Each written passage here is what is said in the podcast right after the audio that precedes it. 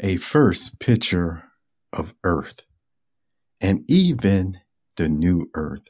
Hi, Perceptive readers, this is James Lynch, and I want to share this brief thought, this awakening thought with you by even giving the name of this podcast, The First Picture of Earth, even the real Earth.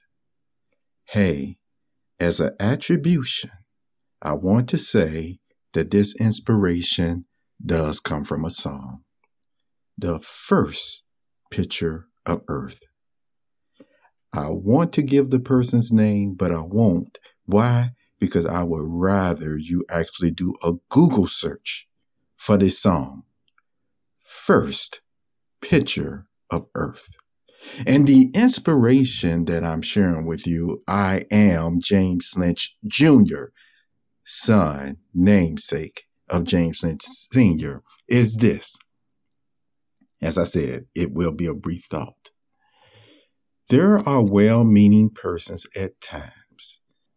There are persons at times who will try to enforce and influence your decisions.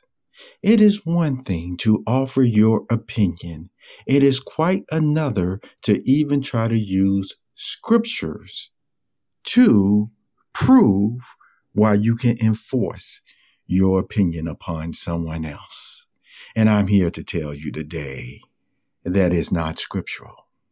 It is not taught by the Christian congregation. Even if you heard this by someone who said they were an authority. And let me tell you to help you out, first, why is this inspired by the first picture of earth? Because there is a phrase in the song where the singer states, you know, they placed roses or flowers on their grandfather's grave, you know, who had died from, you see, uh, what happens on the earth today, wars and things of that nature. And the person makes the statement, how, you know, how can ones who are really the same be raised or taught to basically disvalue one another? See, these are my words to disvalue one another enough to even hate and kill one another. And the person was saying, if this is some type of teaching where I don't believe in that type of teaching. And so I'm here to tell you today the inspiration of why I'm going to explain something about a verse that is used at times by ones who don't understand it or may purposely misunderstand it to enforce their opinion, especially hurtful ones. And remember, I said love does not look for loopholes to hurt anyone. There is an expression made from the Apostle Paul himself how he likened everyone that he talked to, uh, who listened to him, especially as his children, as his children. See, those expressions, yes, sometimes he was using to say, because of where they were in their knowledge at times, they were still like children. But also, he was saying that they were like his children because of the deep affection that he had for them. Even when they didn't fully maybe understand what he was saying or why he was saying it, Paul still looked at them as his family or his children, you see. Uh, we're not talking about the ones who are the imposters. You know, I got to put on it. I want to say in general what his feeling was uh, towards these ones in the Christian congregation.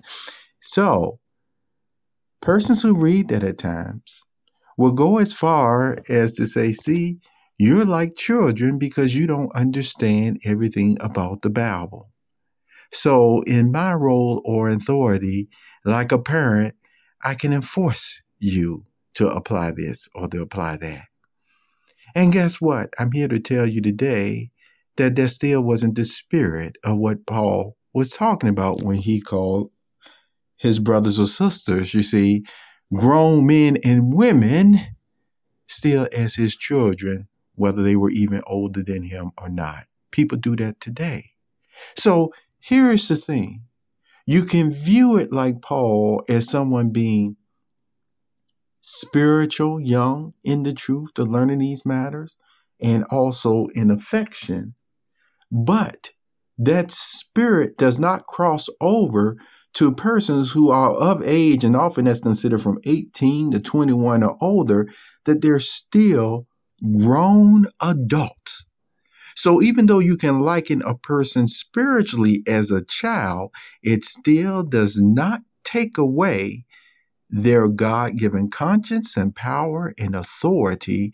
And sometimes we use the expression to lead about a wife, even where it says, This man will now leave his what? Mother and father, who were his real mother and father, to now what? Take his handmill, make his way in the world, and take care of his own family. And see, and of that coming of age, that means no longer even his own parents can enforce even their good teachings upon this other a grown adult now, even though the affection is still there. And even though the parents now speaking as grown adults would say, Oh, you still got a little bit ways to go, but you know, you just find it out on your own now. You see what I'm saying?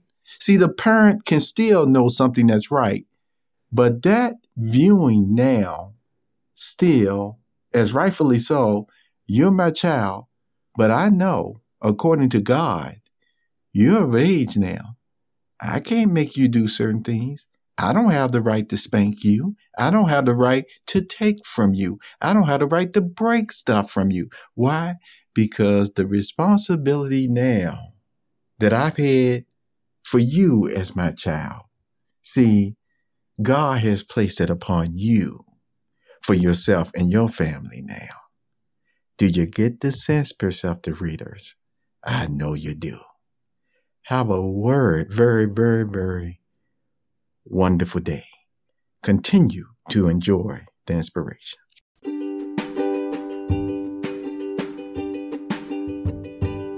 You have just listened to the Perceptive Readers Podcast.